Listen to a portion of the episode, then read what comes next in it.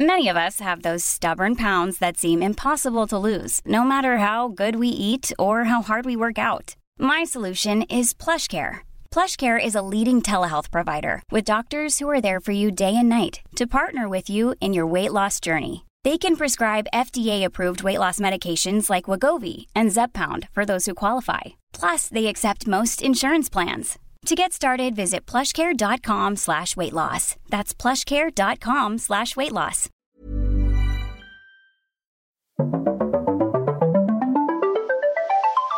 You're listening to Luke's English Podcast. For more information, visit teacher luke dot co dot u k.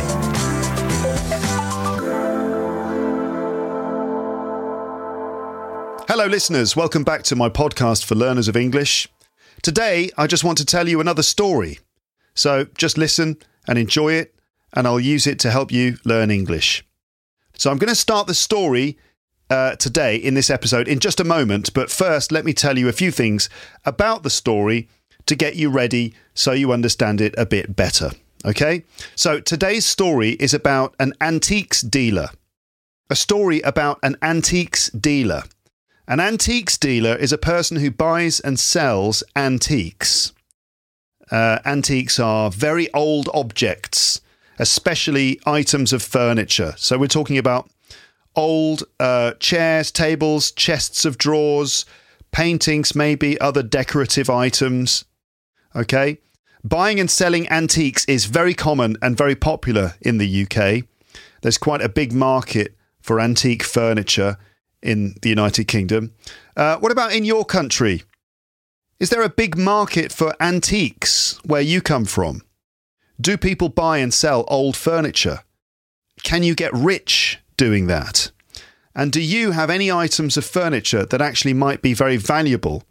Perhaps in your home, in the loft upstairs, or maybe at your parents' or grandparents' house or something. Have you ever thought about that? If you actually have any potentially valuable items that you could find and sell, and who knows, maybe you could become rich selling some of the things that you've got in your home, or maybe you, all your possessions are worthless. I don't know your life, but who knows, maybe that old chair that's been in the family for decades might actually be worth a fortune. Selling antiques can be quite a profitable business, but only if you can find the right items, buy them for a good price, and then sell them for a big profit. And this means, if you are an antiques dealer, this means finding objects which are old, obviously, and the older the better, well made, especially if they were made by well-known designers or furniture makers, still in good condition, and then rare, unique, or part of a famous collection. And you have to be very lucky, or perhaps very clever, if you want to find a real bargain, and that means a valuable piece for a very good price. Okay? Uh, and dealers, and that's antiques dealers, not drug dealers, um, dealers will always be on the lookout for valuable antiques that could be worth hundreds, thousands, or even millions of pounds. Like, for example, a very precious Chippendale commode, which is a fairly well-known uh, antique chest of drawers built by Thomas Chippendale in the eighteenth century. This is an example of like famous a famous set of antiques. If you find a Chippendale commode, that could be worth millions of pounds. Okay, a chest of drawers is like the sort of thing that you would have in your home with drawers in it. You open the drawers, you can keep things in it. Most of us get our chests of drawers from places like IKEA. Of, right, and you have to build them yourself. Um, but uh, uh, if you find a Chippendale commode, that one would have been made by Thomas Chippendale in the eighteenth century. One of those was sold for nearly four million pounds a few years ago. So that's that's the real target if you're an antiques dealer, finding something like that. Now, the story I'm going to read to you is about an antiques dealer who uses a particular trick to find very valuable antiques. The story has a really good little twist at the end, and I think you will really enjoy it. So the story is called Parson's Pleasure by Roald Dahl. Um, let me just explain that. So a parson Uh, that's a parson, not a person. I think you know what a person is. But a parson, this is basically another word for a priest or a vicar. This is a, a person, usually a man, depending on the rules of the church. Uh, a parson, normally a man. Um, these days it can be, uh, women can um, become members of the clergy. Anyway, a parson is someone who leads services in a local church in England. So a parson is in the Anglican church system. So similar words would be a vicar, a priest, a member of the clergy or a clergyman, uh, a parson, right? Do you know what I'm talking about? Parsons um, usually wear a black jacket and a black shirt with a white collar. Uh, it's a bit of a cliche of rural English life. If you think of sort of images of old-fashioned English life in the countryside, in a town somewhere in the countryside, this sort of images that you imagine, you would see nice country lanes, farms, old country houses, and maybe a parson on a bicycle popping round to someone's house for tea or something like that. So this story is about a man who isn't a parson, but he dresses like a parson, okay? He's not a parson, but he dresses like one. Now, why would someone do that? Why would someone pretend to be a clergyman or a parson? Why would someone pretend to be one? And what is the connection to the antiques trade? So I'm just getting you to think about that. It'll prepare you for the story. We'll find out in a moment. So the story was written by Roald Dahl. Obviously, all the credit for the story goes to him.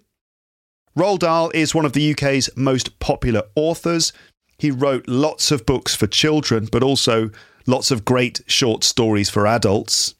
You can find this story in collections of his work published by Penguin, and I highly recommend that you buy some of Roald Dahl's books. They are great for learning English. They're very well written, easy to read, clever, entertaining, and full of descriptive language. So if you're looking for things to read in English, then I really recommend Roald Dahl's work. And I suggest that you get a copy of this book, the one that I've got, which is The Complete Short Stories by Roald Dahl, published by Penguin. It's actually a two-volume book, and it contains all of his short stories.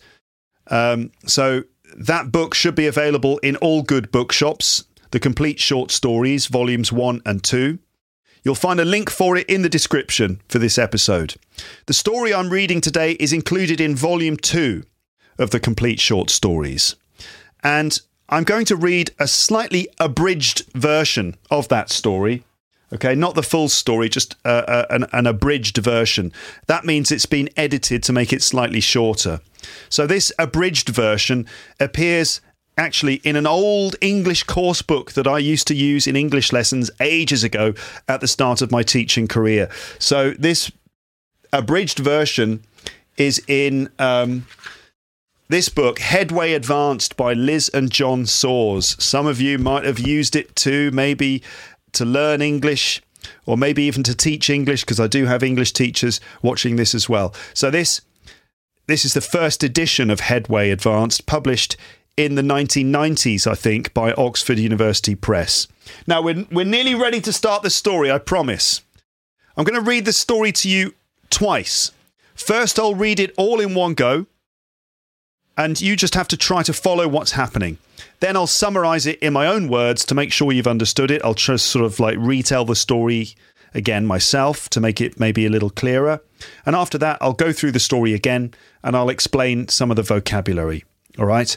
And then I'll give my comments and stuff as well.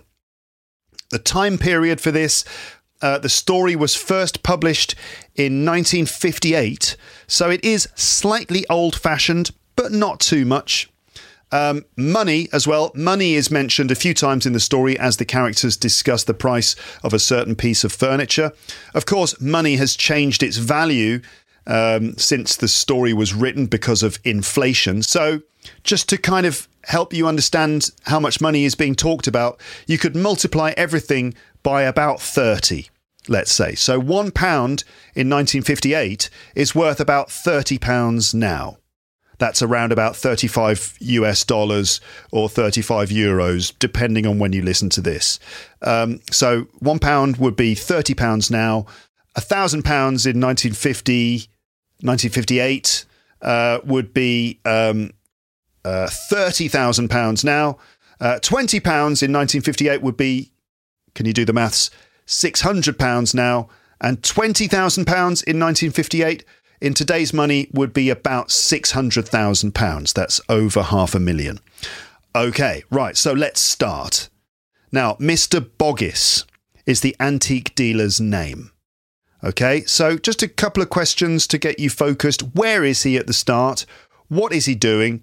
What's he looking for? What kind of person is Boggis? And what happened nine years ago? But mainly, can you follow the story and guess what is going to happen next? Let's get started. Okay, here we go. Mister Boggis stopped the car just short of the summit, got out and looked around. It was perfect. He could see for miles. Over on the right, he spotted a medium farmhouse. Beyond it was a larger one. There was a house that might be a Queen Anne, and there were two likely farms over on the left, five places in all. Then he drove to the other side of the hill, where he saw six more possibles, five farms and one big Georgian house. He ruled out the latter. It looked prosperous, and there was no point in calling on the prosperous. Apart from the fact that he was, at this moment, disguised as a clergyman, there was nothing very sinister about Cyril Boggis. By trade, a dealer in antique furniture with a shop in the King's Road, Chelsea, Boggis had achieved a considerable reputation by producing unusual items with astonishing regularity. When asked where he got them, he would wink and murmur something about a little secret. Boggis's little secret was a result of something that happened on a Sunday afternoon nearly nine years before while he was driving in the country. The car had overheated and he'd walked to a farmhouse to ask for a jug of water. While he was waiting for it, he glanced through the door and spotted a large oak armchair. The back panel was decorated by an inlay of the most delicate floral design, and the head of a duck was carved on either arm. Good God, he thought, this thing is late seventeenth century. He poked his head in further. There was another one on the other side of the fireplace. Two chairs like that must be worth at least a thousand pounds up in London.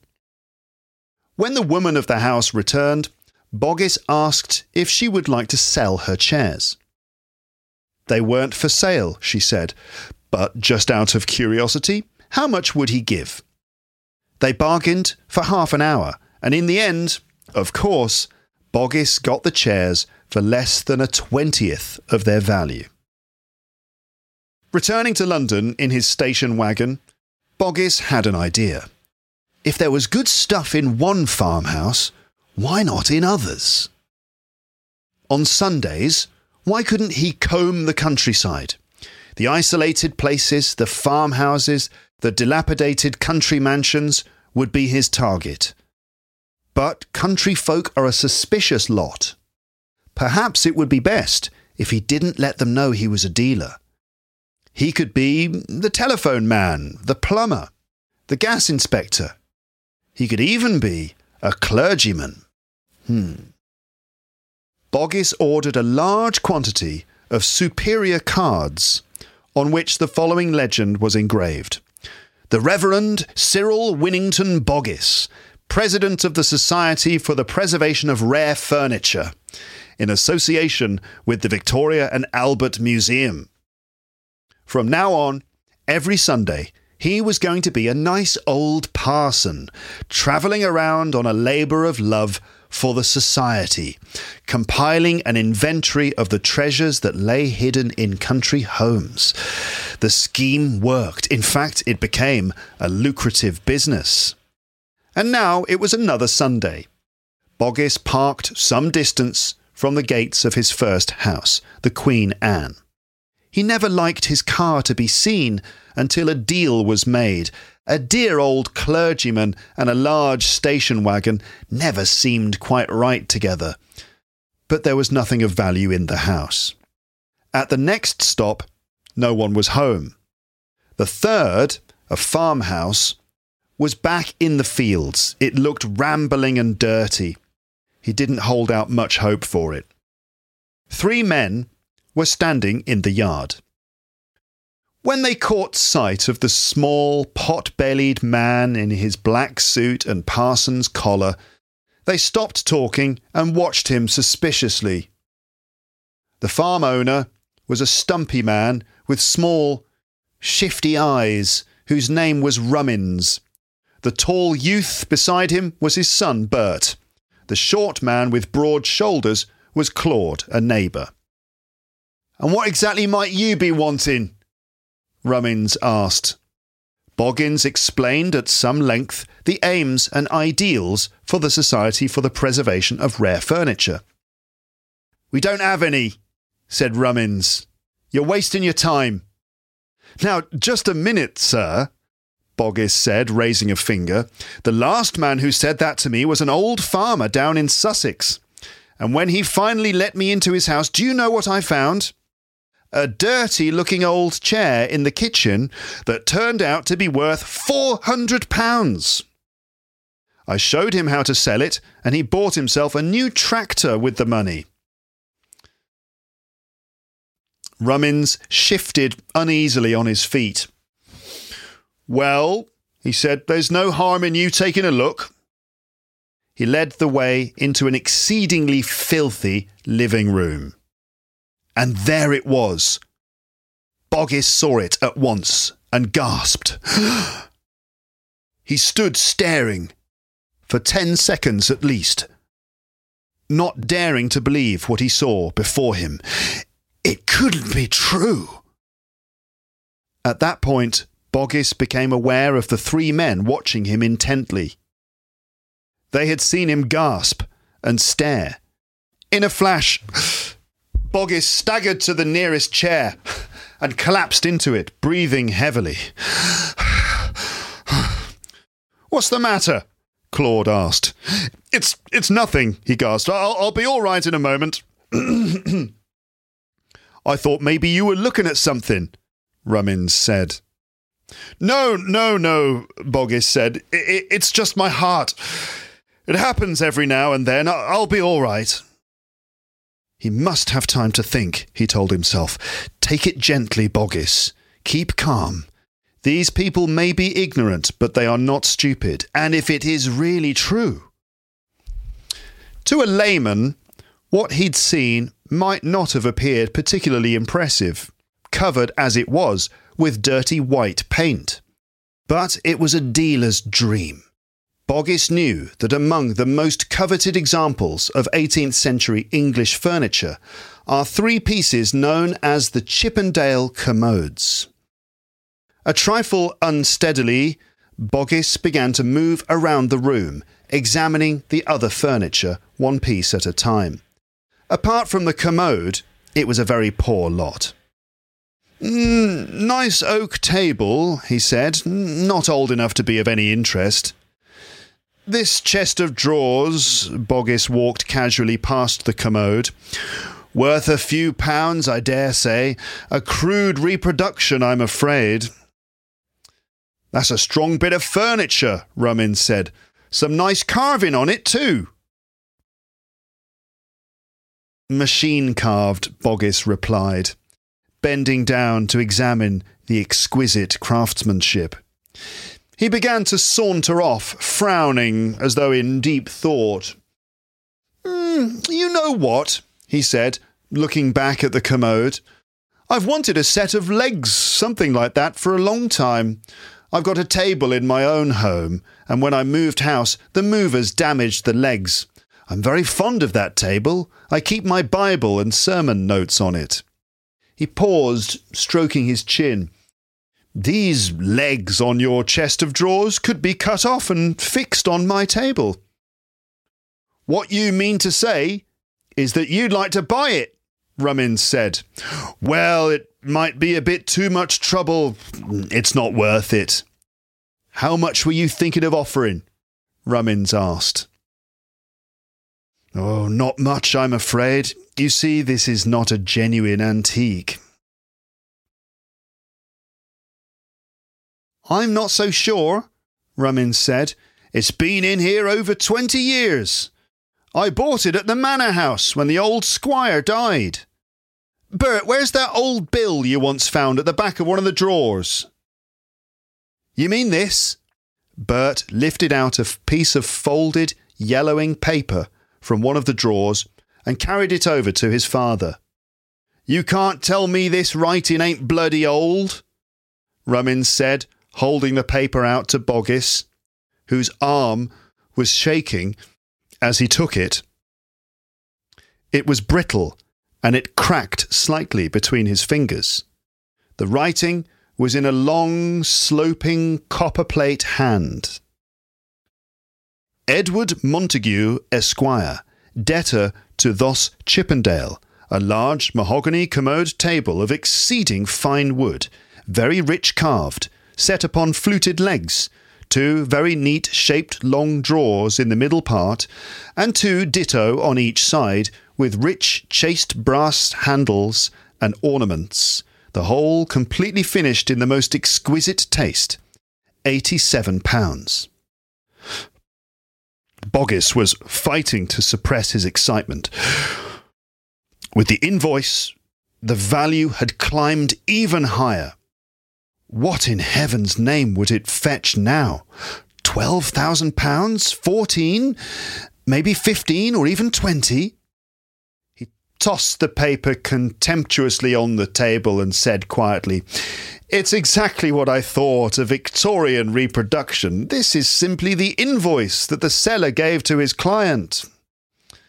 Listen, Parson, Rummins said. How can you be so sure it's fake? You haven't even seen it underneath all that paint. Has anyone got a knife? Asked Boggis. Claude produced a pocket knife. Working with apparent casualness, Boggis began chipping the paint off a small area on top of the commode. Take a look. It was beautiful, a warm little patch of mahogany, glowing like a topaz, rich and dark with the true colour of its two hundred years. What's wrong with it? Rummins asked. It's processed. Without the slightest doubt, this wood has been processed with lime. That's what they use for mahogany, to give it that dark, aged colour. Look closely, that touch of orange in among the dark red-brown is the sign of lime. How much would you give? Rummins asked. Boggis looked at the commode, frowned and shrugged his shoulders. I think ten pounds would be fair. Ten pounds? Rummins cried. Don't be ridiculous, Parson. Look at the bill. It tells you exactly what it cost. Eighty-seven pounds. Now it's antique. It's worth double. If you'll pardon me, no, sir, it's not. It's a second-hand reproduction. But I'll, I'll tell you what. I'll go as high as fifteen pounds. Make it fifty, Rummins said. My dear man, Boggis said softly. I only want the legs. The rest of it is firewood, that's all. Make it thirty-five, Rummins said. I-, I couldn't, sir. I couldn't. I'll make you one final offer, twenty pounds. I'll take it, Rummins snapped. Oh dear, Boggis said. I, I shouldn't have started this. You can't back out now, Parson. A deal's a deal.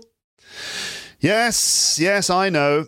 Perhaps if I got my car, you gentlemen would be kind enough to, to help me load it. Boggis found it difficult not to break into a run. But clergymen never run. They walk slowly. Walk slowly, Boggis. Keep calm, Boggis. There's no hurry now. The commode is yours. Back in the farmhouse, Rummins was saying, Fancy him giving me twenty pounds for a load of junk like this. You did very nicely, Mister Rummins, Claude told him. You think he'll pay you? We don't put it in the car until he do. And what if it won't go in the car? Claude asked. He'll just say to hell with it and drive off. Rummins paused to consider this alarming prospect. I've got an idea, Claude went on. He told us that it was only the legs he was wanting, so all we've got to do is cut them off. Then it'll be sure to go in the car. All we're doing is saving him the trouble of cutting them off when he gets home. A bloody good idea, Rummins said, looking at the commode. Within a couple of minutes, Claude and Bert had carried the commode outside, and Claude went to work with the saw. When all the legs were severed, Bert arranged them carefully in a row. Claude stepped back to survey the results. Just let me ask you one question, Mister Rummins, he said slowly. Even now, could you put that enormous thing into a car? Not unless it was a van. Correct, Claude cried, and Parsons don't have vans. All they've got is usually little piddling Morris eights or Austin sevens. Well, the legs is all he wants, Rummins said. If the rest of it won't go in, then he can leave it. He can't complain. He's got the legs. Now, you know better than that, Mister Rummins, Claude said patiently. You know damn well he's going to start knocking the price if he don't get every single bit of this into the car. So why don't we give him his firewood now and be done with it? Yeah, fair enough, Rummins said. But fetch the axe. It was hard work, and it took several minutes before Claude had the whole thing more or less smashed to pieces. Whew, I'll tell you one thing, he said, straightening up ugh, and wiping his brow. That was a bloody good carpenter put this job together, and I don't care what the parson says. We're just in time, Rummins called out. Here he comes. That's the end of the story. Okay. So, did you get it? Did you get what happened? Did you understand what happened at the end? I hope so. Let me give you a, a summary of the story in in my own words, right? In maybe slightly more simple English. So we start with Boggis. He's an antiques dealer. You know what an antiques dealer is now. And Boggis has a shop in London, in Chelsea, and seems to be quite successful. He's got a good reputation. People know him as someone who always, always has interesting items to sell. He's got a good reputation, and he sells lots of antique furniture on a regular basis. He's doing well. When people ask where he gets his items, he just says, oh, it's a little secret. So he doesn't give away how he's getting all these items of, an- of antique furniture. He just sort of mutters something, oh, it's just a little secret of mine, he says. In fact, the secret is that he's cheating. He's tricking people. He's lying and deceiving people in order to buy precious antiques at very low prices. Basically, he's a swindler or a con artist. Okay, a swindler, a con artist. These are names that we give to people who lie or trick people, deceive people in order to get profit, um, and sometimes commit crimes, you know. So what's his trick? Well, nine years before, he got this idea when his car broke down in the countryside and he visited a nearby farmhouse to get help. He, he wanted to get a jug of water because the car had overheated. That doesn't seem to happen so much these days, does it? Cars don't overheat like they used to. But back in the olden days, cars would overheat quite easily and you had to like fill them back up with water uh, and l- let them cool down. So anyway, he visited a nearby farmhouse to get help when his car broke down. And while he was there, he spotted several antique chairs and was able to buy them from the owner of the house who had no idea of their real value. So Boggis had to probably work quite hard to negotiate, but he found the two chairs in this farmhouse and he bought them at probably a good price. Boggess then decided that there might be lots of other valuable antique items in other old homes in the country. So this was his plan, that he could, um, every Sunday, he could go into the countryside to a different place and spot houses that might contain more precious items of antique furniture, and then he could, you know, try and buy them. But he decided to lie to the owners of the houses so that he could visit their homes and check if they had any valuable items which he could then buy. This was his way of actually getting inside people's homes in order to locate any uh, valuable items. And he created a false identity for himself, pretending to work for an organisation associated with the Victorian, the, the, the Victoria and Albert Museum, which is a famous museum in London full of, you know, interesting old items, including some, you know, priceless uh, furniture and stuff. So he pretended to work for the Victoria and Albert Museum as part of a society for the, what is it, the Royal Society for the Preservation of Antique Furniture or something. He decided w- that people would not be suspicious of him if he also dressed as a pastor. Pastor? Parson. Parson. Pasta, you think, what, spaghetti? No, not that. No, a pastor is a, another synonym for a parson, vicar, clergyman, priest. Anyway, he decided that if he dressed as a parson, people would not suspect him. People would think he was harmless and they would trust him. This was his plan. And, and this worked very well. And one day he visited a farmhouse in the countryside. Or one day, as we, we discover him at the beginning of the story, he's driven to the top of a hill and he's surveying the area, spotting houses that might contain some furniture. He spots a few houses and plans to visit them. The first two houses bring no results, but the third house is this farmhouse. And to his great surprise, uh, he found an extremely rare and valuable item of furniture, a Chippendale commode. The moment when he sees it is quite interesting because he can hardly contain his surprise and he has to sit down, and the, the farmers, the people in the, the house notice something and they're, "Are you all right?" And he, he, he brushes it off and says, "Oh, it's my heart. It happens sometimes. Oh, I'll be okay in a minute." But in fact, he's just um, stunned at, at having seen a Chippendale commode. As I said at the beginning of the episode, these days, one of these items could be sold for hundreds of thousands of pounds, even millions of pounds. For example, the one that I mentioned earlier was sold at Sotheby's in London in two thousand ten for three point seven million pounds. That's how much a Chippendale commode can be sold for today. I mean, that's a lot. That's a lot of money. Um, now, Boggess couldn't believe his eyes when he saw it. It was there in the farmhouse. The farmhouse was quite messy, um, dirty old place. And in fact, the the Chippendale commode was just in the corner of the room, covered in white paint. Someone had painted it white. But he couldn't believe his eyes when he saw it. And then he used all his clever tricks to persuade the owner to sell it to him for a very low price. He made the owner, Mister Rummins, believe that he didn't really need it. It made him believe that it wasn't really worth very much and that he could easily just leave uh, without paying the guy some money. As far as Mister Rummins is concerned, getting twenty pounds, ten pounds, fifteen, twenty, um, you know, fifty pounds, that's all good. That's all better than nothing as far as Rummins is concerned.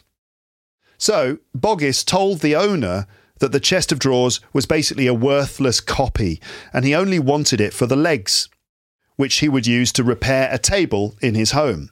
The rest, he said, could be used as firewood. After some negotiation, the owner agreed to sell it for twenty pounds, thinking he was getting a good price.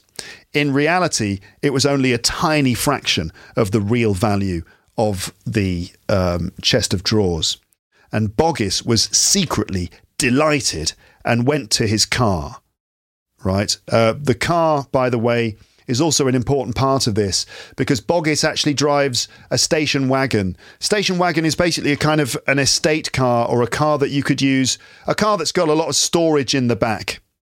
The sort of car that an antiques dealer might drive, because it would allow him to put lots of furniture in the back. These days, that would be a van, really. Uh, but in, in the nineteen fifties, um, a um, what, what did it, what, what was it called? A station wagon. The sort of car with a lot of space in the back that you could use to transport furniture around. So Boggess parked his car away from the house because he didn't want people to see his car, because they... because it would spoil the illusion that he was um, a parson, because parsons don't drive station wagons, they drive little cars. So he kind of hid his genuine car round the corner. So he went off to get the car, and he was delighted. Uh, he could hardly believe his luck. Um, but while he was gone, the farmers decided that they should make sure Boggess could fit the chest of drawers into the car, because they thought that he's a parson, therefore he would have a small parson's car, like a Morris Minor, which is an old-fashioned small English car, a bit like a Mini or something like that. Okay, so they thought, oh, there's no way that they can, he can get this in into his car. So they decided that they would um, they would do something so that he wouldn't try to lower the price any further, right? Boggess had told them that he only needed it for the legs. So they decided to cut the legs off, which they did with a saw. What a, tr- a, a total tragedy. This is an original Chippendale commode, and they're just going at it with a saw, cutting the legs off. Then, assuming that Boggess would have a small car, as I said, they thought it would be best to smash up the rest of the table with an axe. Just smash it to bits. Just to be sure it would fit in the car. After all, Boggess said himself that it was only good for firewood. So, not only did they cut the legs off this incredibly precious item, but they also smashed it to pieces with an axe. And we can only imagine how horrified Boggess was when he returned with his car to see the smashed remains of his precious Chippendale commode. Who knows what the shock and the bitter irony of it might have done to him. So what do you think happened, listeners? What do you think happened next? So the story ended with Rummins and the other guys going, oh, I think we did a good job there, removing the legs, and uh, Bert laid them out nice and carefully on the floor for Boggess. And then they smashed up the rest of the commode and left it in pieces. And they were like, oh, I think we've done well here. And look, here he comes now. So the what happens next is left up to our imagination. So what do you think happened next? What was Boggess's reaction to the, to the smashed furniture? What do you think? I think he would have been shocked, right? He would have been absolutely devastated. But he wouldn't have been able to show it. He wouldn't have been able to show how shocked he was, which of course would have made it so much worse for him. He would have had to try to contain his reaction, because after all, he told Rummins he just wanted the legs and the rest was firewood. He told him it was a worse, worthless pile of wood, basically. So they would expect him to be glad that they cut up the commode for him. But of course he'd be devastated, but he couldn't show it, because then they would know the truth. Then the mask would slip. So who knows, all this, all the pressure of trying to maintain his front, to maintain the image of the parson who just wanted some legs and some firewood, the pressure of that, plus the sheer devastation of seeing this furniture destroyed, and the fact that he wasn't going to get his fortune, all this might be too much for him, especially if it's really true that he has a weak heart. So, I don't know, who knows what could have happened? Maybe he would have collapsed or something in shock, and his greed might have been his fatal flaw in the end. Okay, a flaw is like a, uh, an imperfection in someone's character. Okay, so um, here are some thoughts and comments before Uh, I go through the story again and maybe just highlight some bits of language. So this is a story about the dangers of greed, selfishness, dishonesty, fraud, and arrogance. Fraud is a crime, essentially, and it involves um, deception and and profit. So if you lie and you gain profit as a result, that's a kind of fraud. So, for example, if you uh, pretend to, to to to be someone that you're not, or if you um, maybe if you if you are an art dealer and you create a fake um, painting, so you make a painting that looks exactly like a Van Gogh or a Picasso or something, and it's not a genuine um, Picasso, and then you sell it as if it is and you get loads of money, that's a kind of fraud as well. And other kinds of fraud would be, for example, um, writing um, your accounts um, wrong. So um, false accounting, for example, declaring uh, that you got only a certain amount of income so you don't have to pay tax, or other forms of corruption like financial crime. So that's that's all fraud as well. So Boggis got what he deserved, didn't he? Ultimately, the precious commode is destroyed because of Boggis's greed. Um, in order to get the lowest price possible, Boggis convinces Rummins that he only wants the legs, but this wasn't necessary. This chest of drawers is worth over half a million pounds in today's money. Boggis could have offered Rummins a five percent. Um, Boggis could have offered Rummins five percent of that price, and Rummins would definitely still have accepted, right? What's five percent of, of half a million? I, I don't know, really. Uh, but um, Boggis's greed led him to try to get the lowest possible price. He's trying to negotiate down to zero point zero zero one percent of the actual value of the property, of the property, of the actual value of the furniture. That's how much... That's just ridiculous. He could easily have given uh, Boggis, he could easily have given Rummins five percent, not zero point zero zero one percent, and he would still, Rummins would definitely have accepted that. And, um, you know, he didn't need to do that. He didn't need to try and get it for such a ridiculously low price. He could have given him a fair price, and he still would have made um, ninety-five percent profit, right? But Boggis was greedy. He wanted the absolutely lowest price possible.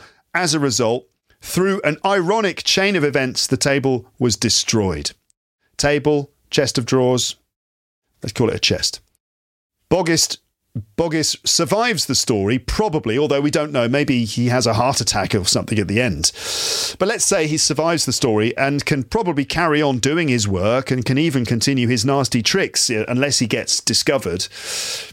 But he will never, ever forget what happened because A, he missed the opportunity to make his name and make his fortune, and B, he caused the destruction of an incredibly valuable item of our, uh, antique furniture. And he'll have this on his conscience, right? This is he'll think about this. He'll never be able to forget this. It'll be on his conscience for the rest of his life, and he won't be able to tell anyone about it, because he would have to reveal his devious methods. If he told people what happened, everyone would know that he was a liar, a cheat, and a con man. And so, yeah, as I said before, Boggis chose to hide his station wagon car in order to convince people he was a real clergyman, and it worked a little bit too well, didn't it? The commode would have fitted in Boggis car, Boggis's car. It would have gone in the back. But the farmers assumed that he had a small car because they thought he was a parson. So if Boggis had just gone in and negotiated fairly, without lying, without pretending to be a parson, he probably would still have got the commode, albeit at a higher price. Uh, and they wouldn't have removed the legs or smashed it to pieces. Now, Boggis is certainly very clever, and his deception is quite brilliant, in fact. His whole performance of like ignoring the commode and then going back to it, and the whole thing is quite brilliant, but he goes too far and he pays the price. Hey, I'm Ryan Reynolds. At Mint Mobile, we like to do the opposite of what Big Wireless does. They charge you a lot, we charge you a little. So naturally, when they announced they'd be raising their prices due to inflation, we decided to deflate our prices due to not hating you. That's right. We're cutting the price of Mint Unlimited from thirty dollars a month to just fifteen dollars a month. Give it a try at mintmobile.com slash switch. forty-five dollars up front for three months plus taxes and fees. Promo rate for new customers for limited time. Unlimited more than forty gigabytes per month slows. Full terms at mint mobile dot com. Burrow's furniture is built for the way you live. From ensuring easy assembly and disassembly to honoring highly requested new colors for their award-winning seating, they always have their customers in mind. Their modular seating is made out of durable materials to last and grow with you. And with Burrow, you always get fast, free shipping. Get up to sixty percent off during Burrow's Memorial Day sale at burrow.com slash ACAST. That's burrow.com slash ACAST. burrow.com slash ACAST. It's a good story. Let's read the story again and look at some of the vocabulary. Um, I've been going for about fifty minutes. I'll do some of the vocab. I'm not suggesting I'm going to do the entire story, but let's go. Let's let's have a look at what we can do. Mister Boggis stopped the car just short of the summit, got out and looked around. So the summit means the top of a hill. It could also be the top of a mountain, but this is in England, in the home counties, probably Berkshire or something. So there are no mountains there. So it would have been the top of a hill where you could have a good view. So the summit means the top, in this case, the top of a hill. He got out and looked around. It was perfect. He could see for miles. Over on the right, he spotted a medium farmhouse. To spot something is to see something and identify it. All right? It's like, okay, medium farmhouse over there. Beyond it, meaning here's the farmhouse, and a bit further away, beyond it was a larger one, another farmhouse. There was a house that might be a Queen Anne. So a Queen Anne is a house from a particular period in English history. Okay, particular type of house built in a certain period, certain style. There was a Queen Anne, and there were like there were two likely farms on the left. Likely, this means it probably is. It, it's likely to be a farm. Means it's it probably is a farm. Okay, so he's not sure exactly what those buildings are, but they are likely to be farms. So these are two likely farms over on the left, probably farms. Five places in all. Then he drove to the other side of the hill where he saw six more possibles, six more possible targets. Five farms and one big Georgian house. Again, a Georgian house, that's from the Georgian period. Um, in English history, a certain style. Georgian houses are normally quite large, quite grand-looking houses. Um, and he said, and the book says, he ruled out the latter.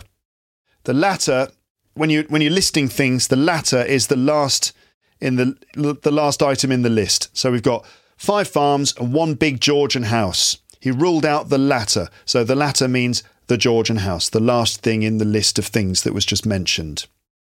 The former is the previous one, and the latter is the one mentioned after. You see? All right. So, for example, if um, um, oops, so if I say, "Would you like um, the English tea uh, or the Japanese tea?" and you say, "Oh, I'll choose the latter," that means the Japanese tea. The English tea or the Japanese tea? Uh, I'll choose the former. That's the the English tea. Although it's fairly formal language, so we don't normally use it for choosing tea. But there you go, that's what that means. So he ruled out the latter. If you rule something out, it's kind of like you cross it out of your list. You cross it off your list. Um, so it's not included in your consideration or in your plans anymore. You rule it out. Um, why did he rule it out? Because it looked prosperous. Prosperous basically is another way of saying rich, wealthy. So this Georgian house looked prosperous. It looked like it was owned by rich, uh, wealthy people. And, and there was no point in calling on the prosperous. So there's n- there was no reason to call on rich people. So why? Why not? Why would he not visit rich people's houses? I suppose it's because what Boggis is looking for is kind of probably poor houses or modest houses, houses that probably don't really, houses that are owned by people who probably don't really know the value of antique items, the sorts of places where some valuable items may have just ended up somehow, just ended up there without the owners really knowing the true value. So Boggis is targeting poor and less educated people, which again is, um, which again is pretty, pretty mean, um, pretty, uh, which again is pretty despicable behaviour by Boggess, uh, targeting people who, you know, how, who don't know any better. Um, apart from the fact that he was at this moment disguised as a clergyman, there was nothing very sinister about Cyril Boggess. So there was nothing very sinister. I mean, he he seemed to be a fairly harmless-looking person, really, um, except for the fact he was disguised. Other than that, there wasn't really anything very scary or dangerous about him. By trade, a dealer in antique furniture with a shop in the King's Road, Chelsea, Boggess had achieved a considerable reputation by producing unusual items with astonishing regularity. Astonishing means like surprising, like wow. People are kind of saying, "This is astonishing, Boggess. Where do you get these items? What's your secret?" And Boggess says, "Oh, just never you mind." And some for some reason in, in our culture, we we point and tap our nose. Ah, just my little secret. You tap your nose like that when you are mention when you're talking about a little secret that you've got. Ah, never you mind. Mm-hmm. A little wink. Ah, ah, a little secret of mine. Now, Boggess's little secret was the result of what? Boggess's little secret was a result of something that happened on a Sunday afternoon nearly nine years before. This is how he first got the idea, while he was driving in the countryside, the country. The car had overheated, and he'd walked to a farmhouse to ask for a jug of water. Okay. Can I, sorry to bother you, sorry to trouble you. My car has overheated on the road, and I was wondering if I might trouble you for a jug of water to help the car cool down. Oh, yes, certainly, sir. Yes, just hold on a second. Something like that. While he was waiting for it, he glanced through the door, just had a quick look through the door, being a bit nosy, and spotted a large oak armchair. Huh? Okay. Oak is a kind of wood, very common in, in England. It's good for making furniture, good solid wood. The back panel was decorated by an inlay of the most delicate floral design. So the back panel of the chair, the bit that you would rest your back on, was decorated by an inlay. This is another piece of wood that was probably added uh, of the most delicate floral design. So a design with flowers on it, very delicately made. Um... probably with with a lot of skill. And the head of a duck was carved on either arm. Good God, he thought, which is a sort of slightly old-fashioned expression of surprise. Good God, this thing is late seventeenth century. So he instantly identified that this uh, item was um, late seventeenth century. That's sixteen ninety-something, sixteen eighty-something. Yeah, valuable. He poked his head in further, so he put his head in the doorway a little further and and looked further into the room, and there was another one on the other side of the fireplace.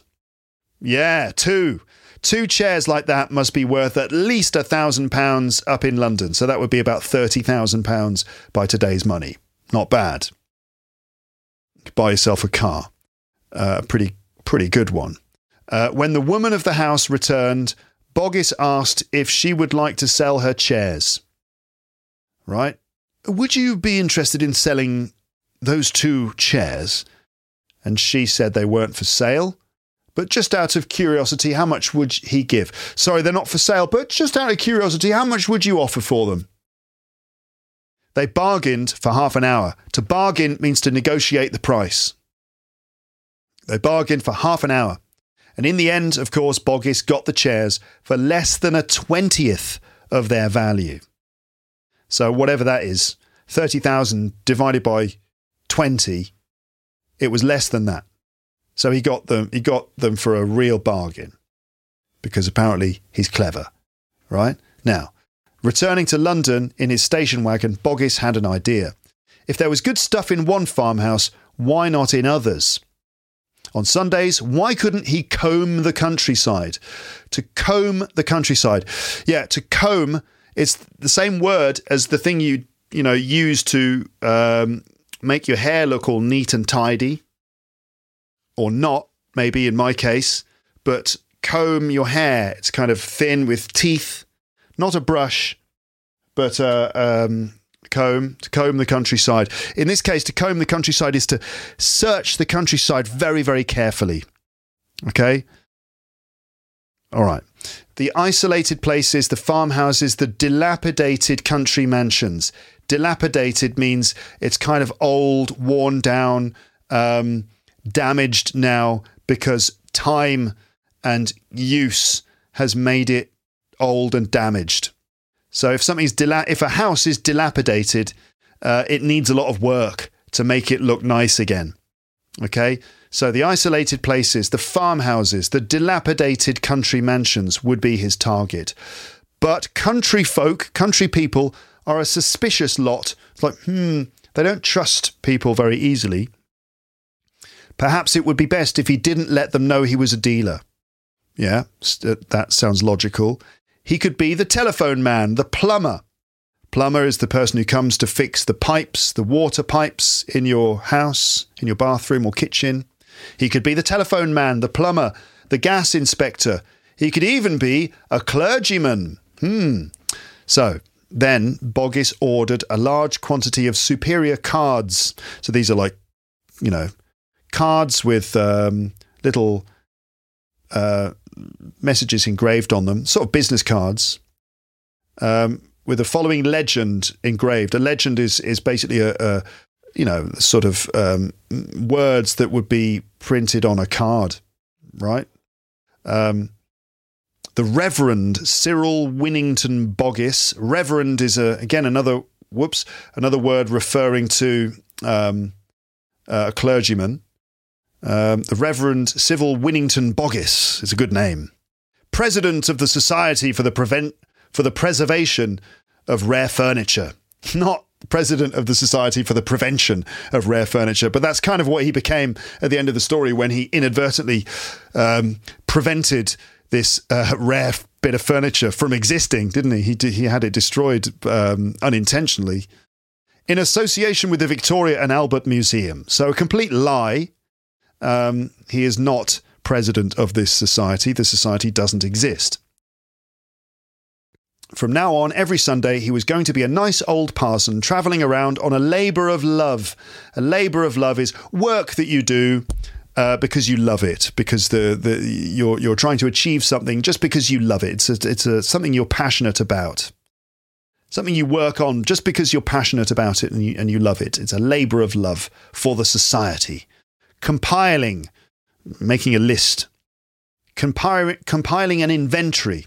It's a, a list of things, of the treasures that lay hidden in country homes. The scheme, the plan, worked. In fact, it became a lucrative business. If a business is lucrative, it means that it makes lots of money, profitable. And now it was another Sunday. Boggis parked some distance from the gates of his first house, the Queen Anne. He never liked his car to be seen until a deal was made.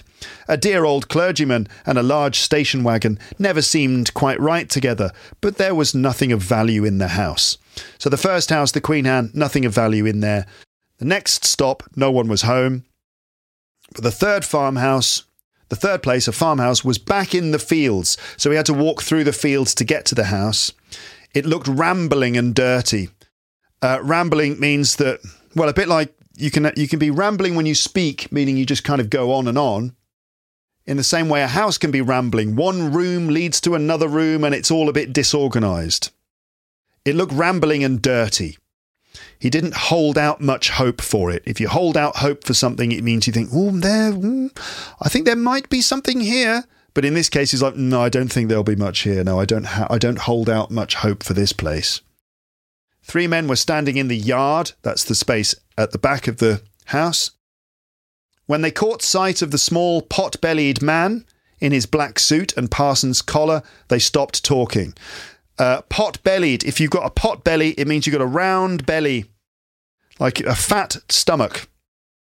Okay, a round pot belly. Maybe you'd get one from drinking too much beer. Pot belly. So this is a description of Boggis. He was small.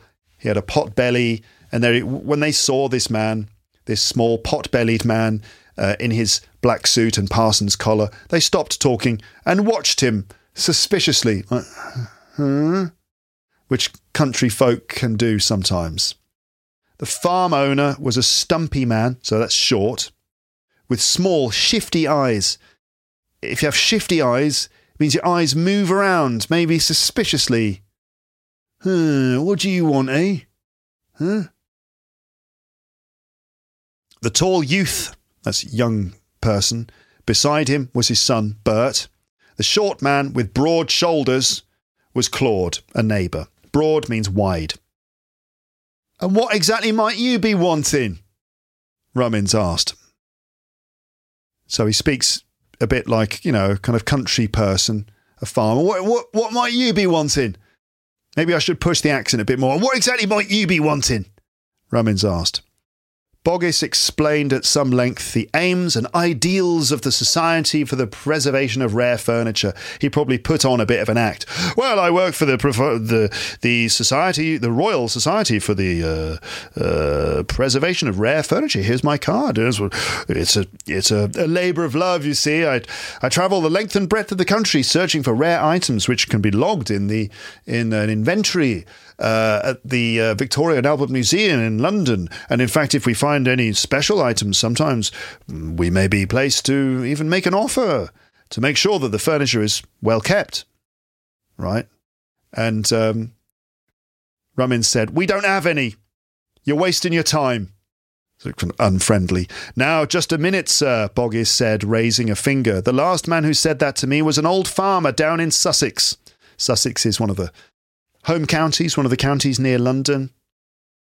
"And when he finally let me into his house, do you know what I found? A dirty-looking old chair in the kitchen that turned out to be worth four hundred pounds. I showed him how to sell it, and he bought himself a new tractor with the money." He bought himself a new tractor, which is, you know, Boggess knows who he's talking to, that this is the sort of thing that Rummins would be interested in. Of course, a new tractor would be very important for him. Rummins shifted uneasily on his feet. So he, he sort of shifted, meaning he shifted his weight, maybe moved his weight from his left foot to his right foot. Hmm. Well, he said that there's no harm in you taking a look. There's no harm. It couldn't hurt if you just took a, took a look. That's not going to hurt. There's no harm in that. He led the way, meaning like, follow me, I'll lead the way. He led the way into an exceedingly, like extremely filthy, meaning dirty, living room. Okay? And there it was. Boggess saw it at once and gasped. That's to gasp. He stood staring for ten seconds at least, not daring to believe what he saw before him. If you don't dare to believe it, it's just like, oh, I just, I, he can't believe it. In fact, he won't believe it. He won't even dare. He, he's not quite confident enough to even believe that he can see what is before him. It couldn't be true. At that point, Boggess became aware of the three men watching him intently. They're watching him intently. They're watching him, studying him very carefully. They'd seen him gasp and stare.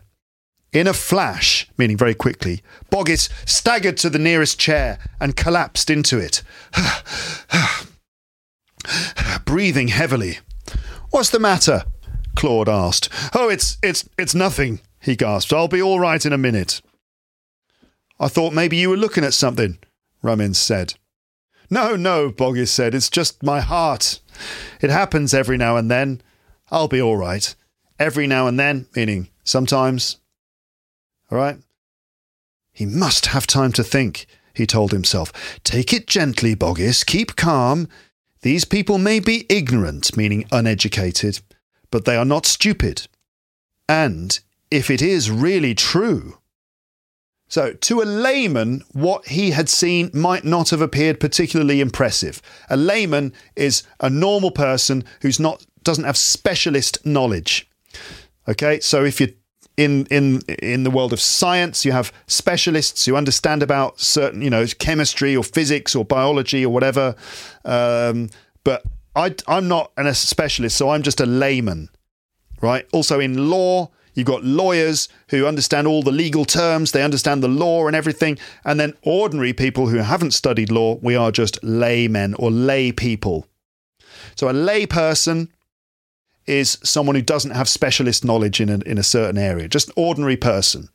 So to a layman, what he'd seen might not have appeared particularly impressive, covered as it was with dirty white paint. So someone had painted this thing, which I suppose is not the end of the world because you can remove paint from furniture, apparently. So to a layman, it looked unimpressive, but it was a dealer's dream. Boggess knew that among the most coveted examples of eighteenth century English furniture are three pieces known as the Chippendale commodes. If something is coveted, it means it's desired, that everyone wants to have it. Okay? The, among the most coveted examples of eighteenth century English furniture are three pieces, only three, the Chippendale commodes. Maybe there are more Chippendale commodes than three. Maybe this is the fourth. I don't know. A trifle unsteadily. A tr- if some, if you are, if you say a trifle something, it means a little bit. Slightly old-fashioned language. A trifle unsteadily, meaning a little unsteadily. If you're unsteady, you're not steady. For example, if you if you do something unsteadily, it means maybe your legs are a bit wobbly and uh, you you know you might fall again. Because remember, Boggess is still recovering from the shock of seeing this thing, so he moves around the room a little unsteadily, you know, trying to regain his composure. Boggess began to move around the room, examining the other furniture one piece at a time. Apart from the commode, it was a very poor lot, so the rest of it was not worth anything, really. Nice oak table, he said, not old enough to be of any interest. This chest of drawers, Boggess walked casually past the commode, worth a few pounds, I dare say. I dare say is like saying, I suppose. A crude reproduction, I'm afraid. If something is crude, like in this case, a piece of furniture, if it's crude, if it's if the design or the work is crude, it means it's done kind of badly by someone who didn't really know what they were doing. If I made a table, it would be a very crude table. It'd just be like, right, piece of wood, legs, bang, bang, bang. There, there it is. And the table's unsteady, it wobbles. My crude carpentry skills. A crude reproduction, I'm afraid. So he's saying that this one is not an original. It's just someone's attempt to copy that style. And they've done it very badly. Very crudely. That's a strong bit of furniture, Rummins said. Some nice carving on it too. Carving is when the wood is kind of cut into different shapes. With a chisel, you would carve wood into different shapes. You can carve a design, carve some designs on Uh, uh, uh, on a piece of furniture. Okay, nice carving, said Rummins. Machine carved, Boggess replied, bending down to examine the exquisite craftsmanship. Exquisite means wonderful, excellent. Mm-hmm. He began to saunter off. If you saunter, is you kind of walk in a casual kind of way. He began to saunter off, frowning, hmm, as if in deep thought.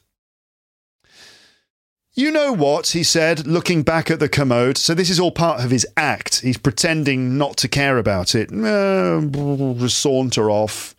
And then turn back. Oh, you know what, he said, looking back at the commode. I've wanted a set of legs, something like that, for a long time. I've got a table in my own home. And when I moved house, the movers damaged the legs. I'm very fond of that table. He's fond of a table he has at home, and he's, he likes it a lot. He's, you know, he feels attached to it. He likes it. He's fond of it. So he's got a table at home, uh, and the legs have been damaged by some movers, some people who moved the, the furniture when he moved to a new house. So his nice table he's got at home needs a new set of legs. He said, I keep my Bible and sermon notes on that table. He paused, stroking his chin. These legs on your chest of drawers could be cut off and fixed onto my table. And Rummins has been caught by this trick, right? Rummins is, it's it's clever because uh, Boggess is, is essentially encouraging Rummins to take initiative to, now Rummins wants Boggess to buy it, right? Rummins is like, uh, Boggess is not concerned, but Rummins now spots an opportunity to actually sell this thing and get some money, maybe, that you could sell, you know, buy, you could buy something useful with it, that money. And so Rummins says, what you mean to say is that you'd like to buy it? Well, it might be worth, might be a bit too much trouble. No, it's not worth it. How much were you thinking of offering? How much were you thinking of offering? Rummins asked. Not much, I'm afraid. You see, this is not a genuine antique. It's not genuine means it's not it's not real. It's a it's a fake antique. I'm not so sure, Rummins said. It's been in here over twenty years. I bought it at the manor house when the old squire died. So the manor house would be the house owned by the uh, maybe the the aristocrat or the sort of the the um, the the lord of that area would have, would own the manor house, the rich person of the area. Uh, the old squire, that's probably when the the owner of the house, the owner of the land, when he died. Um, so so Rummins bought it from the manor house. The manor house would be like Downton Abbey or something like that. I bought it from the manor house when the old squire died. But where's that old one? Old Bill.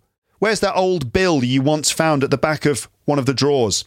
Now, if you're an antiques dealer, having the, an original bill, like a proof of purchase or a proof of manufacture or something like that, a piece of paper which marks the history of that item, that, again, adds more value to the, proper, to the property, no, to the uh, item.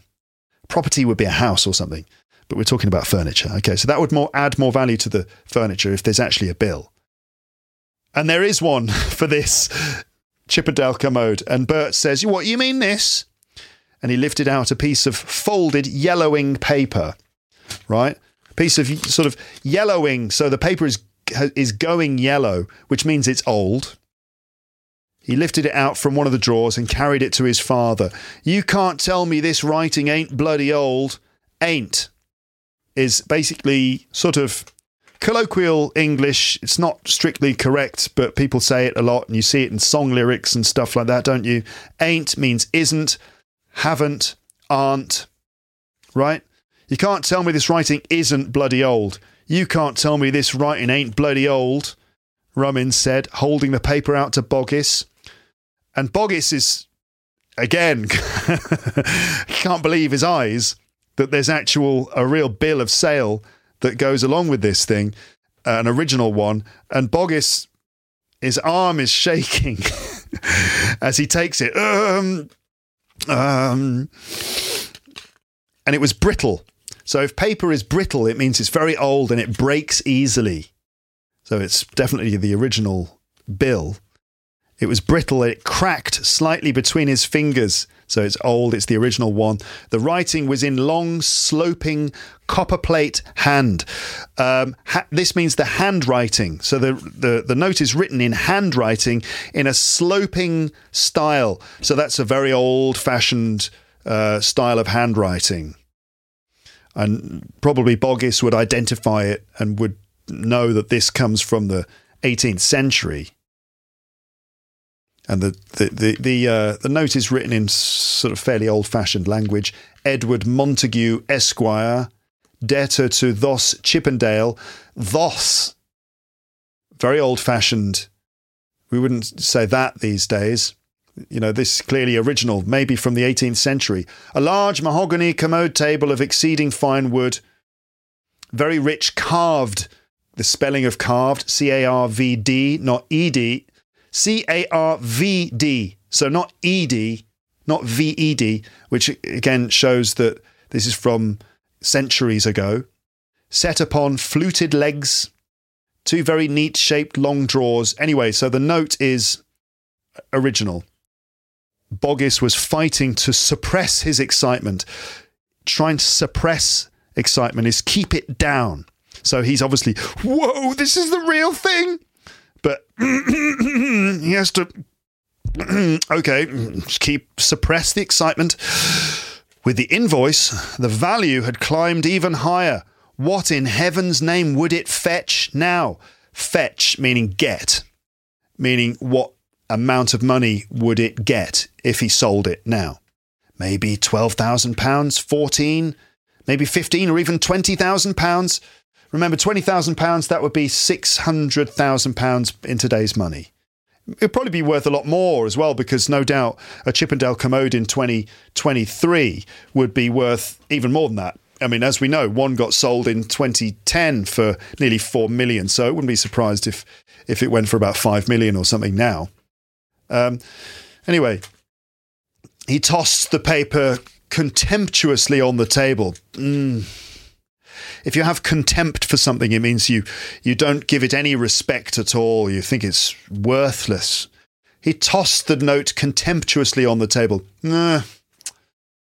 It's exactly what I thought, a Victorian reproduction. Okay, so the Victorians, okay, uh, people who were around during the reign of Queen Victoria, at the end of the nineteenth century, they did a lot of reproductions, a lot of copying.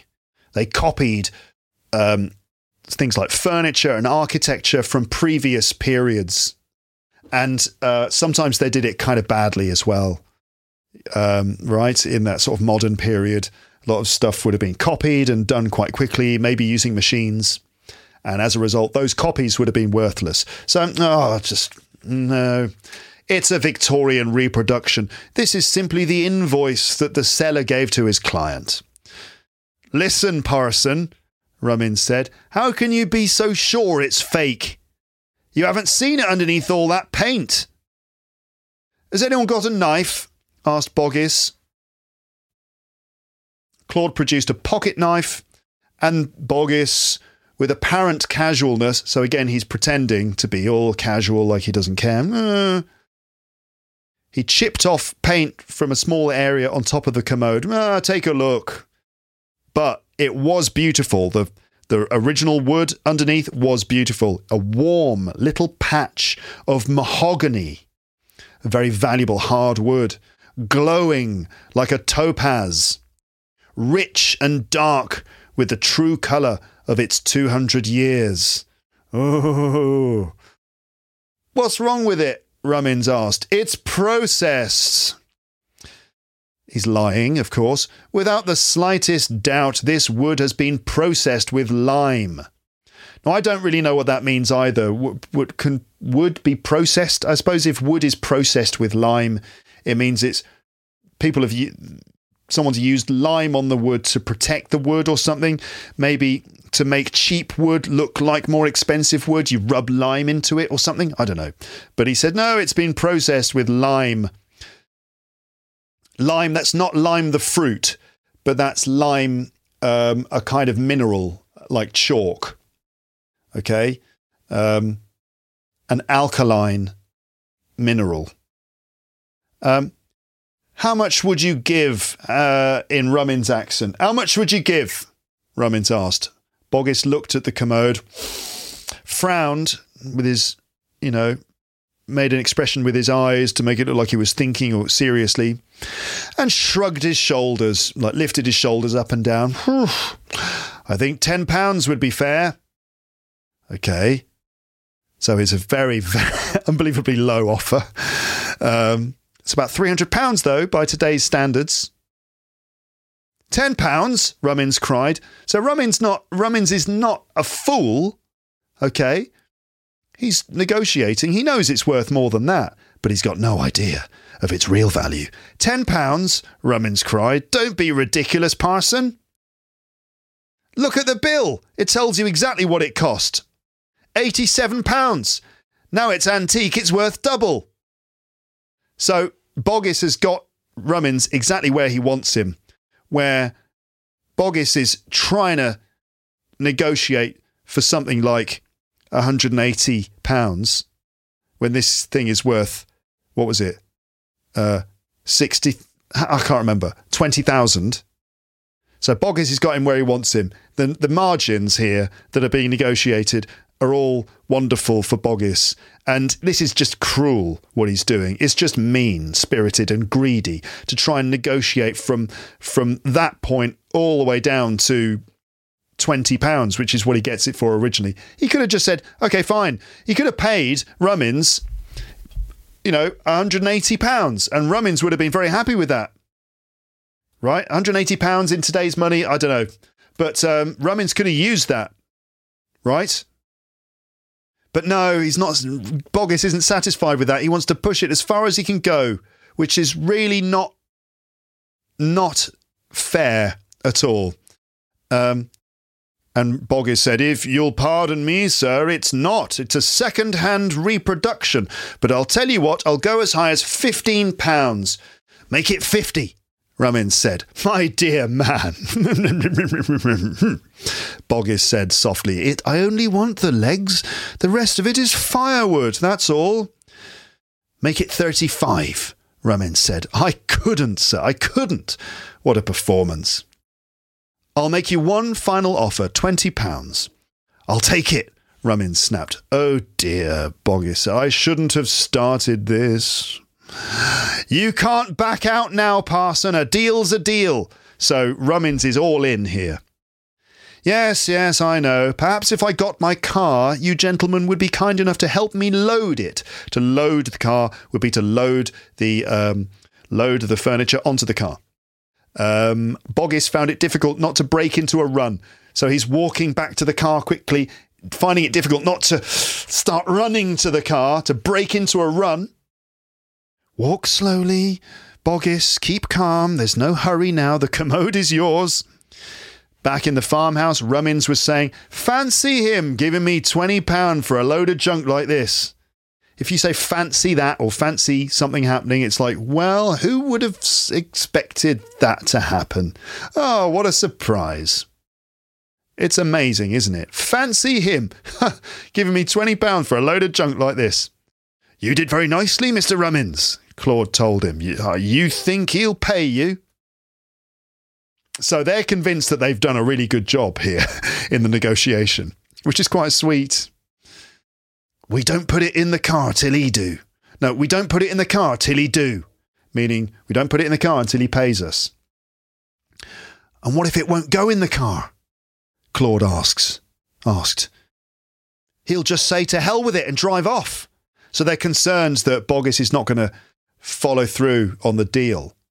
They want to make sure that he'll be able to get it in the car so that they'll get their money. Rummins paused to consider this alarming prospect. Worrying. Alarming means worrying. A prospect is a potential thing that could happen. Hmm. "I've got an idea," Claude went on. "He told us that it was only the legs he was wanting." Right? It's only the legs he wants. But in this case, he told us it was only the legs he was wanting. So all we got to do is cut him off. And then it'll be sure to go in the car. All we're doing is saving him the trouble of cutting them off when he gets home. "A bloody good idea," Rummins said, looking at the commode. Within a couple of minutes, Claude and Bert had carried the commode outside and Claude went to work with the saw. So a saw is something you'd use to cut wood. When all the legs were severed, meaning cut off, Bert arranged them carefully in a row. Right? Claude stepped back to survey the results. Survey means look at the results from a, from above. "Just let me ask you one question, Mister Rummins," he said slowly. "Even now, could you put that enormous thing into a car?" Mm, "Not unless it was a van." "Correct," Claude cried. "And Parsons don't have vans. All they've got usually is piddling little Morris eights or Austin sevens." So these are both types of car, old English cars that are small. Piddling means small and not very powerful. So... oh dear, the worm has turned. And Boggess's act, his act of deception is now working against him. in the most satisfying way in this story. Ah, oh, well, you know, we wouldn't be able to get that in, in into his car. He's probably got a small car, right? The legs is all he wants, Rummage said. If the rest of it won't go in, then he can leave it. He can't complain. He's got the legs. Yeah, fair enough. That's true. He did say he only wanted the legs. Now, now you know better than that, Mister Rummins, Claude said patiently. You know damn well he's going to start knocking the price if he don't get every single bit of this into the car. So why don't we give him his firewood now and be done with it? Fire, we. Firewood, of course, is wood that you would use to burn on the fire. So he's, so Claude is kind of being cautious and saying, look, you know, I think that if he can't get that in the car, then he's going to try and reduce the price if it's just the legs. Right? So why don't we give him the firewood so he so he can't complain? Fair enough, Rummin said. Bert, fetch the axe. An axe is a, is a large tool that you would use to chop up wood. You chop a tree down with an axe. You swing it and thonk. Chop. Chop. Right? You chop something up with an axe. And you can you can break something to pieces with an axe. Fetch the axe, meaning get the axe. It was hard work and it took several minutes. Hard work because this is this is a incredible piece of craftsmanship, a really, really, really well-made chest of drawers, not just some thing, something from IKEA which you could kind of smash to pieces with your with your feet and hands. This is a this is a uh, virtually priceless uh, item of furniture. Uh, so it was very hard work. It took them several minutes, but they had the whole thing more or less smashed to pieces. I'll tell you one thing, he said, straightening up, wiping his brow. If you wipe your brow, it means you wipe the front of your head after you've been doing heavy work or doing exercise. Whew, I'll tell you one thing, that was a bloody good carpenter put this job together, and I don't care what the parson says. Yeah, it was a bloody good carpenter. It was Thomas Chippendale himself. A carpenter is someone who builds things out of wood. I'll tell you what, it was a bloody good carpenter put this job together. I don't care what the parson says, because the parson has led them to believe it's a crude copy made in the made, you know, only a few decades before. Ah, we're just in time, Rummins called out. Here he comes. And this is where we imagine the parson rushing back over with the with the money and the car, and to discover his precious Chippendale commode reduced to pieces, smashed up. And then these three guys looking very proud of themselves. We'll put that in the car for you now if you want. So there you go. That's the that's Parson's Pleasure by uh, Roald Dahl. Good story, isn't it? You can let me know what you think in the comments section. Uh, that's the end of the episode. I just wanted to say at the end here that um, this story was actually turned into an episode of a T V show. So they made a, a T V series called Tales of the Unexpected. It was a very popular T V series, um, and each episode was an adaptation of one of Roald Dahl's stories. Okay, and so there is an episode of Tales of the Unexpected for Parson's Pleasure, and it's definitely worth a watch. It's really good. I mean, it was made in the eighties probably, so it looks kind of old-fashioned, but it's still really good, and you can find it on YouTube. I highly recommend it. Uh, I'll I'll add it to the page for this episode on my website. You can actually see Roald Dahl, the author himself. He introduces the episode. You see him sitting in a nice leather armchair, and he he introduces the the uh, the episode. And the acting in the performance um, is excellent, particularly by Sir John Gielgud, who plays Boggis. Now, Sir John Gielgud is one of the most famous names in British acting ever. One of the U K's most famous and highly respected actors, both on stage and on film. A proper stage actor with an excellent reputation. So we get to enjoy the wonderful acting of Sir John Gielgud as Boggis. And also the other actors are excellent too, the farmers and stuff. It's really, really well done. So I highly recommend that you watch that uh, T V version of this story as well. You'll find the video on the page for this episode on my website. Um, Okay, but that's it. That's it for this episode. Thank you so much for listening. Thank you for watching. Um, and I will speak to you very soon in another episode of my podcast. But for now, it's time to say goodbye. Bye, bye, bye, bye, bye, bye, bye, bye, bye. Thanks for listening to Luke's English Podcast. For more information, visit teacher luke dot co dot u k.